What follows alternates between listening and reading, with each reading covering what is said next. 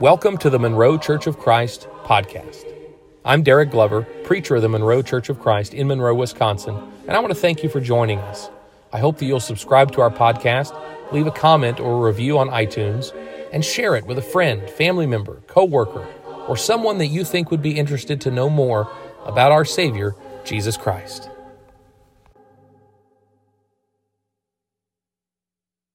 I love that last song about the ancient words. And we've been examining some of those ancient words, and we've been looking at our own history in the last several weeks as we have been discussing in a series kind of format about who we are and what makes us different. And several weeks ago, we started very broadly discussing how we are called to not be conformed. So, what does that mean? Well, we looked at the Christian faith and how it stands out in history amongst the religious world. And we talked about our own uh, faith tradition, the churches of Christ, and how we are different than, uh, than a lot of, of the faith community we find ourselves in.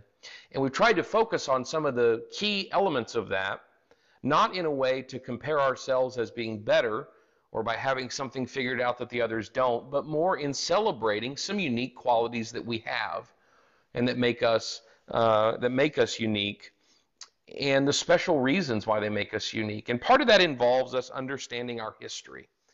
And we've talked a lot about the history of not only the church as we see it in Scripture, but of our particular movement, the Restoration movement from the early 1800s through the early 1900s, and really in some ways still ongoing.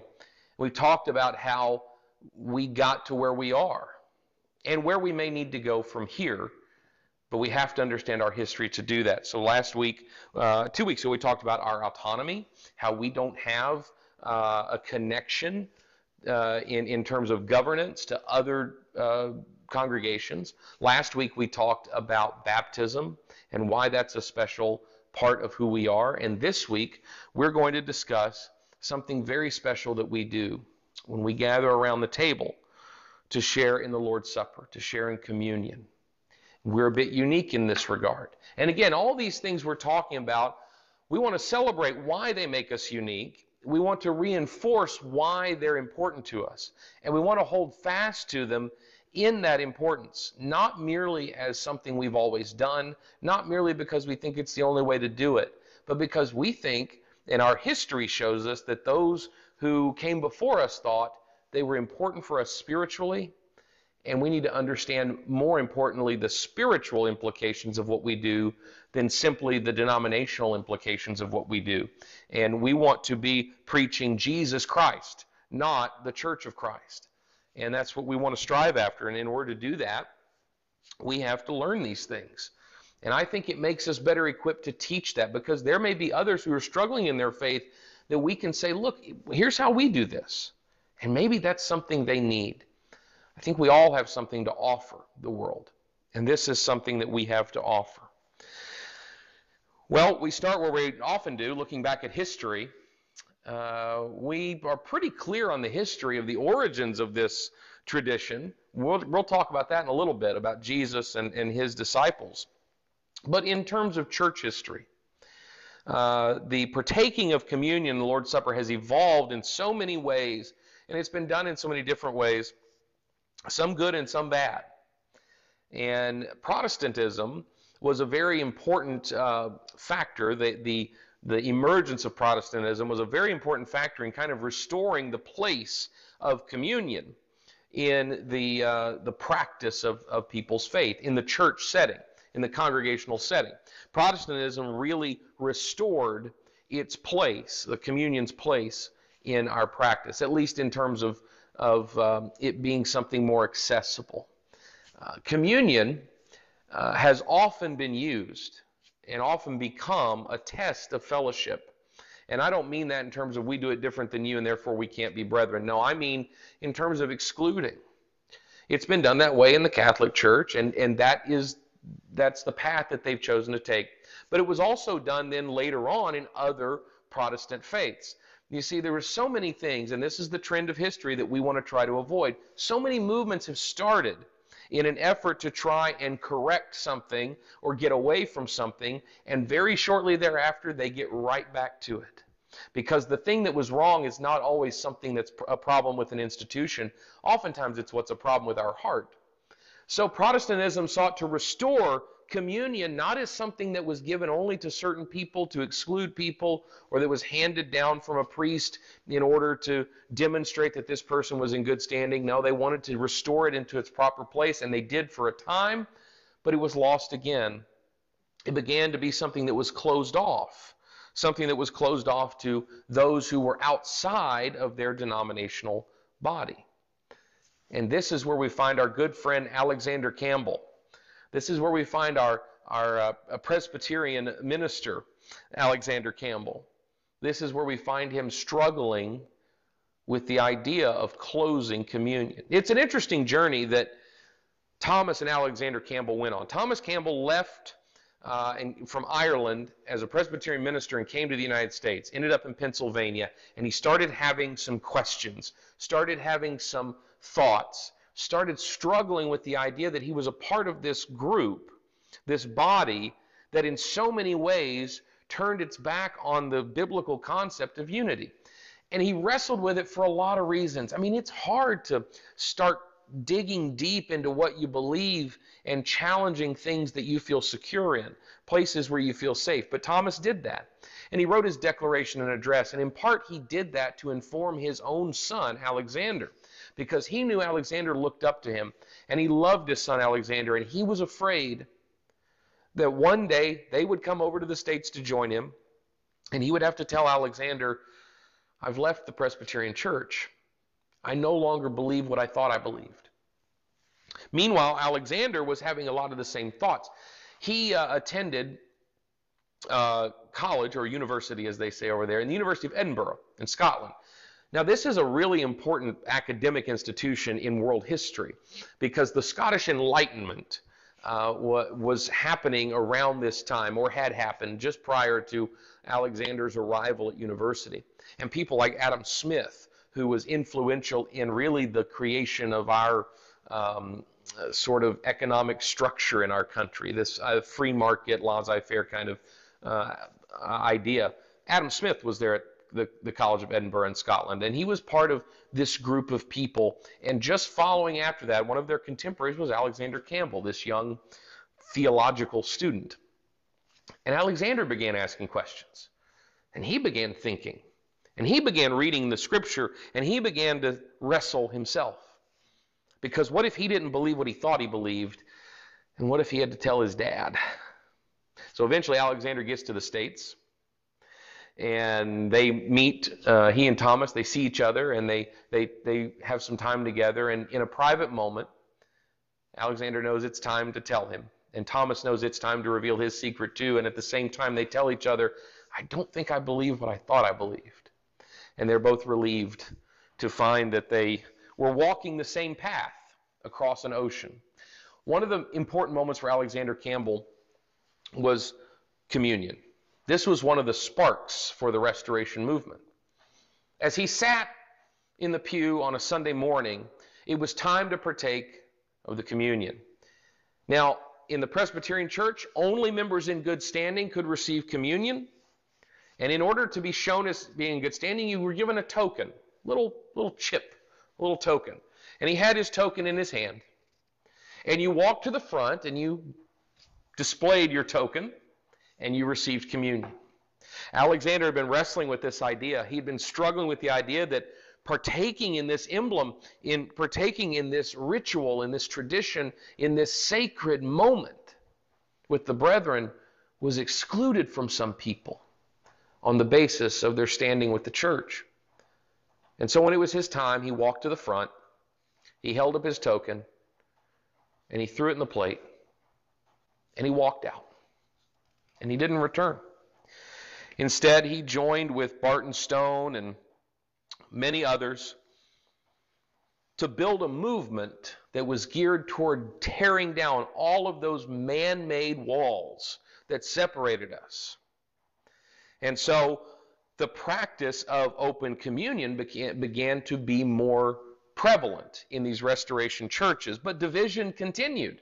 We've talked before about the history of how we had this movement in the early 1800s, but by the time the civil, of the Civil War, so much division occurred, so much tearing apart of our churches and of our brethren occurred, and we found everything in the world to differ over. Now, differing is not a problem, but we found everything in the world to not only differ over, but to divide over, to separate from. If you were to get a book, and there's several different kinds, but there's directories of the uh, denominations of Christianity, in, in, just in America. And they number probably in the 1500 to 2000 range. I mean, different, not just individual congregations, different names, different churches, different divisions. They're recognized as such by our government, the Census Bureau, and the IRS. And you can see the things that they differ over. You have those who don't believe you should have a kitchen in a church building. You have those who don't have Sunday schools or Bible classes. You have those who worship with instruments and without instruments. You have those who uh, have women in leadership roles and those who don't. You have those that practice weekly communion or closed communion or uh, quarterly communion, and you have those that, that don't. There's even a division, and this is fairly well known in the churches of Christ, that there was a division at one time over whether we should have one cup or multiple cups. Because if you look at Scripture, you know, it, you see that the apostles drank from one cup, right? He passed that around and they all drank from one cup. So we should drink from one cup if we're trying to get it right. And so that division occurred. That's kind of famous because we kind of, I mean, can you, people do it and they do it with, with faithfulness in their hearts, and that's fine. That's fine. It's a difficult time to be a one cupper with COVID and all the precautions we have to take. It's a difficult time, but but they still do amongst that group, and this this is this is something I didn't really know until fairly recently. Amongst the one cup group, they had another split. They split over whether or not the cup should have a handle on it or not. And you had the pro handle and the anti handle. Now, we might laugh at something like that if it weren't so tragic that Christians were fighting with Christians over something so ridiculous. So, as much as Alexander Campbell sought to unify Christians, and in part by unifying the communion of Christians in this sacred tradition, we continue to find ways to divide, even today. But when people ask me what, why I am a part of the churches of Christ, why I am a part of this faith tradition, and what I love most about it, one of the things I point to that's at the top of my list is how we handle the table. Because it's something that we do first of all, on a weekly basis. I love that we do that weekly. There are some that say, well, it loses its meaning, and, and maybe it's maybe it's more challenging to make communion mean something to you when it becomes a part of your everyday. I know that. I know, but but I love the spirit behind it. That we look to the example of the early Christians and we see, though there's some questions, when they met on the first day of the week and they did this, when they met together to join in worship on the first day of the week to celebrate the resurrection of Jesus Christ, they, they took part in this. So we will too. I love that spirit. I love that idea. It's a shame that sometimes that idea has been used to draw lines that aren't there, but I love the idea. In fact, if you really wanted to get specific, there's some evidence to suggest that every time the Christians got together, and they did so almost daily, that they also partook in that time as well. So we may not be going far enough, but I do appreciate the spirit that says we want to break bread together. Now, bear in mind, and this is an important thing, that in the Semitic culture, and there's a Jewish connection here we'll get to in a minute, but in the Semitic culture, when you sat down to eat with someone, you were accepting them and you were now responsible for them.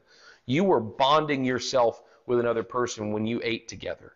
It's still an important part of their culture today. And, and so that was a big part of the early church, which was predominantly Jewish, and how they interacted with one another. The other thing I love about how we do communion is we open it to all. We truly believe in the phrase that we'll read later that everyone should examine themselves. We're not going to make a determination as a congregation that you can or can't have communion.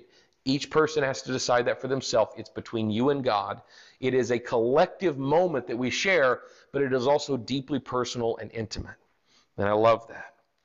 And as I said, it's been it's been criticized some as rote or ritualistic or steeped in tradition that loses meaning, and, and I su- suppose that that could be a true criticism. Sometimes we do. But what better reason, therefore, to examine it and to study it this morning and to see where it comes from and what, what we understand we are taking part in. If we look at the origins of the Lord's Supper, we have to go to Scripture and we have to go to the life of Jesus Christ. We find him in Matthew chapter 26. And what is he doing? He's partaking in the Passover tradition with his, with his apostles. Now, they're good Jewish people, so they're going to take part in Passover. Well, what was Passover? I think the context here is very important. What was Passover? Passover was a meal that the Jewish people partook in in the same way that their forefathers had. They kept this very strict tradition. They were partaking in a meal to do what? To remember something. God was really great at establishing memorials. He would do something and then he would tell them because they didn't have a written word. They didn't have the Bible as we have it. So when, when we learn something about Scripture, we tell someone book, chapter, verse. When they learned something about God, they had to build something in order to tell people. And so oftentimes God does something for them, tells them something, or, or delivers them through something, and He says, um, You need to do something to remind yourselves about this. Remember, they crossed the Jordan River in Joshua chapter, chapter 4. They draw stones from the bottom of the Jordan River and they build a monument in Gilgal. Why? Because little Jewish boys and girls are going to walk by that one day and they're going to say, What in the world is that for? And you can say, Well, that's the time that God did this. You take your kids to Washington, D.C., and they see the giant obelisk there at the end of the mall, they might say, What is that? And you say, Well, that's to remember George Washington, our first president, a great general who helped us win our freedom in the Revolutionary War. Great. A teachable moment brought to you by a monument. And the Passover was one of those monuments. It was a tradition and a ritual that was meant to recall, to remember, to celebrate, and to share and pass on the story of what? Of God and the angel of death passing over the faithful Israelites and delivering them from bondage. Now think about this. And remember, I say often that Jesus is between the lines of the Old Testament. That when we look at the Old Testament, what we're seeing is God building a story to help us understand Jesus. Now, what could we possibly understand about Jesus in the context of a people who are enslaved and oppressed that God wishes to liberate? And He does so uh, by asking them to demonstrate their faith. Okay? We see this context. God's people are enslaved. He chooses to liberate them, and he does it by means of death. There's blood involved, and then there is liberation. Now, think about the connections that that implies when we're looking at Jesus. Because the Israelites were given some instruction. Okay, I've, I've done these nine plagues, God says. They've not really uh, gotten Pharaoh where we want him to go. So, we're going to try another. And this is the big one. I'm going to kill the firstborn of every family in Egypt. I'm going to destroy the life of the firstborn of every family. Now, this was what God was intending to do. And He said to the Israelites, if you want to avoid this death, you need to show me that you are one of mine. Now, you might think, well, why didn't God just tell the angel of death to go kill just the Egyptian uh, firstborn and not the Israelite firstborn? Well, it wasn't that the angel of death couldn't understand or was indiscriminate in his death. It was that God was drawing a line and saying, Do you want to continue to be enslaved or will you come with me? Those who choose to come with me demonstrate their faith in me, and I will liberate them. Now that that seems that's a very strong echo of what we read in the New Testament about putting our faith in Jesus Christ and being granted freedom from our sin. Paul writes about that in the early part of Romans very clearly. And so here we have God telling the Israelites, okay, here's what you do slaughter a lamb, prepare a meal, and take the blood and put it on your doorpost. Now, the imagery now should be popping in your head if you know your Bible. There's blood involved. There is blood that is presented before God as a sign that you will be spared from death. My goodness, Jesus is jumping off the page in Exodus when we read about the Passover. He's, he's just coming right out at us because we know that there will come a day from that point where Jesus, the Son of God, will look upon a people who are enslaved by sin, who are lost and helpless because of a law that is not capable of saving them, and he will say, Destruction and death are coming because of sin. If you wish to be liberated, you need to demonstrate your faith in me. There will be blood on the doorpost. By the way, the doorpost was a place where announcements were made. When you po- posted something on the doorpost or you stood in the doorpost and proclaimed something, that was kind of your way of announcing to the world. So when blood is on the doorpost, they are proclaiming this house, this house is protected by God. When the blood of Jesus Christ is a part of our life, when it stands on the doorpost of our heart, we are proclaiming to the world and to God, we are yours, we are His, we are saved. I think the parallels between the Passover scene and our own salvation are very clear, which makes it even more important when Jesus is standing with his apostles or seated with his apostles eating the Passover meal in Matthew chapter 26, verse 26. When he says, when it says, while they were eating, Jesus took some of the bread, and after a blessing, he broke it and gave it to the disciples and said, Take, eat, this is my body. And when he had taken the cup and given thanks, he gave it to them, saying, Drink from it, all of you, for this is my blood of, of the covenant. This is my blood of the covenant, which is poured out for many for forgiveness of sin. And this is the verse where we get the origins of our Lord's Supper, our communion and yet it had its origins in the Passover. And what was the Passover? The Passover was an event that occurred which helped in freeing and liberating the Israelites, just as Jesus' death was an event that occurred that provided for the liberation of our very souls from death because of sin. Two parallel activities, two parallel incidents that occurred. And what followed them, both in the Passover meal, which was a meal to continue the tradition and history and keep the knowledge and understanding of what God had done in the minds of the future generations. Similarly, the Lord's Supper, the communion, when we partake of it, is doing the same thing. That's what Jesus said. I want you to do this when you're together because this will be your history. This will be your tradition. This will be your teachable moment. And when my children sit here and see me taking of these things and they say, Why do you do that? I can tell them, Because God delivered me from the oppression of sin by the grace and the blood of Jesus Christ. It's our Passover, it's our memorial, it's our story in this tradition. That's the origins. Early Christians partook of this. They also carried on this tradition.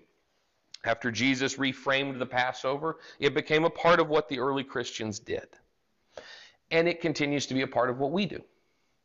Now, the question is why? Well, I've tried to answer some of that already.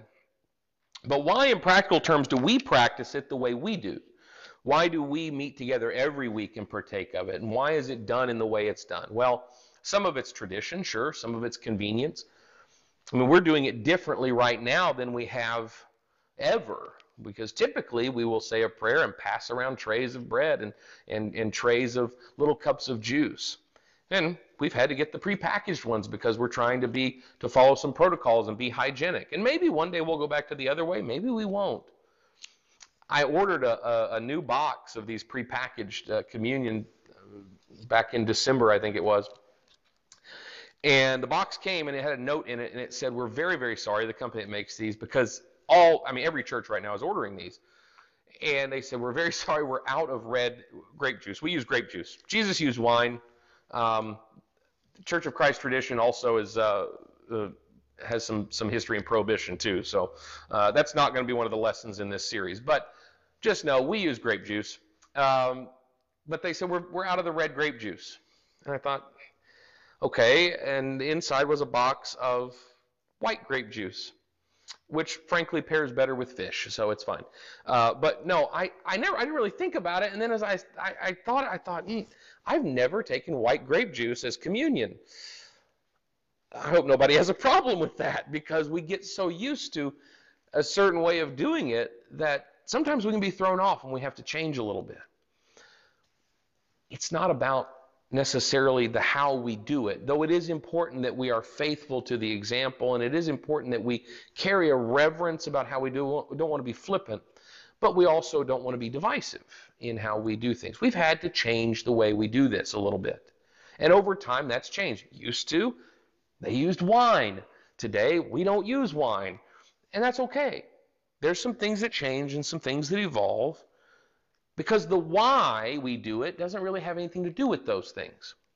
The why we do it the way we do it, particularly in the churches of Christ, has a lot to do with community. It has a lot to do with the fact that we're sharing in a moment together. We're having a shared experience. And not only that, we're having that shared experience with all those who are doing it with us on the Lord's Day. I think that's wonderful. When I take communion, I often think about how many Christians there might be in that very moment that are doing the same thing I'm doing, or that day they're doing the same thing I'm doing, all over the world. And it's beautiful, it's wonderful, and it's inspiring to me. We do it to remember. We reinforce a sense of community when we remember together. And that's why we do it on a regular basis. That's why we do it weekly when we meet together, because we want to celebrate with one another. We want to remember and we want to reinforce community. We also are proclaiming, just as the Israelites proclaimed with the blood on their doorpost, and just as they reinforced that proclamation every time, every year when they had and prepared a Passover meal, we also are taking a Passover meal. And when we do that, we are proclaiming that we believe in Jesus Christ, that we believe in God the Father, and that we've been delivered by the cross of Jesus Christ. We read in Romans chapter 6 and also in Galatians chapter 3, Paul makes a point that we are in some way experiencing this death with Christ, that we are buried with him we, we die along with him. Something about us dies. Our old way dies. In Galatians, he talks about putting on Christ. We've been, we've been baptized into his death or the benefits of his death. Paul talks a lot about this idea that we join with Christ. We experience some things with Christ in a spiritual sense. And so, a part of partaking of this Lord's Supper together, in addition to the community and the memorial and the proclamation, is that we are calling ourselves back to that moment of experiencing that death with Jesus. And understanding that though he died a physical death on the cross but rose to live forever in heaven, we too gave up a life of sin in order to live anew. We're partaking in a portion of what Jesus did. That's why we do it. That's why we do it. Paul also writes in 1 Corinthians chapter 11 a passage that is often quoted during uh, communion time. In most churches, um, well, I say most, but most that I've been a part of, you gather uh, at the table. It's time for communion, whether you do it in the middle or at the beginning or at the end, and someone says a few words uh, because you have to. Uh, someone says a few words, and often quoted is the passage of 1 Corinthians chapter 11. And they usually start in verse 23. They say, For I received from the Lord that which I also delivered to you, that the Lord Jesus, on the night in which he was betrayed, took bread. When he had given thanks, he broke it and said, This is my body, which is for you. Do this in remembrance of me.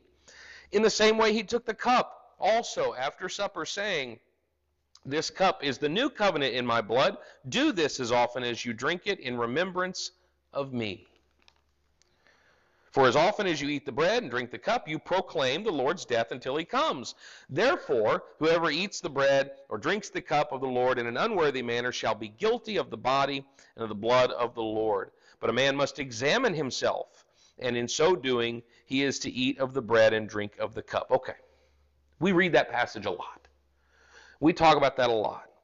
And it's important because it is a re- restating of the history of this institution. It's a restating of the history of these emblems, and it's a direct instruction by Paul to say this is how you should do it. You need to you need to be doing this. It is at the heart. Paul is addressing the heart of the question of why. Why is it an important part of what we do? And we focus a lot on this idea, first of all, of everybody examining themselves. And I love that idea because it is not the authority of any person to say you don't get to take it. That is each person's decision if they're going to have that kind of relationship with God and how they're going to do it. But we do read a lot about this unworthy manner, and we think about that, and we turn that over in our brains quite a bit, and we say, what does that mean to be unworthy? Well, I think that it means we have to have our mind right, we have to have our heart right, to be focused on what it is we're there to do. We should be free of conflict with one another, free of conflict with other people. We should be free of hateful attitudes. We should be in a humble and open frame of mind, focused on Jesus and his sacrifice. I believe that. I agree with that. But I want to put a finer point on it this morning. And I want to go back and look at the context in which Paul is saying this. What is Paul saying is an unworthy manner? What is Paul criticizing here? In fact, his words are quite harsh in this passage, in this chapter, what is it that has upset Paul so much? Well, let's back up. Go to verse 17 of 1 Corinthians chapter 11. But in giving this instruction, I do not praise you because you come together not for the better, but for the worse. In other words, when you get together, it makes things worse. Christians should be getting together and making things better, but he says you get together and things get worse. For in the first place, when you come together as a church, I hear that divisions exist among you. Uh oh. Divisions exist among you. And in part, I believe it. For there must also be factions among you, so that those who are approved may become evident among you. Therefore, when you meet together, it is not to eat the Lord's Supper. For in your eating, each one takes his own supper first, and one is hungry, and another is drunk. What? Do you not have houses in which to eat and drink? What Paul is saying here is you guys are so divided and you're just trying to show one another who's better. You're more concerned with being better than one another than, than in being one with another. You're, you're constantly playing this game of trying to see who's on top, who's the most approved. You've split and develop factions because you want to show your way of thinking as being approved and others as disapproved. And he says this is carried over into your observance of the Lord's Supper.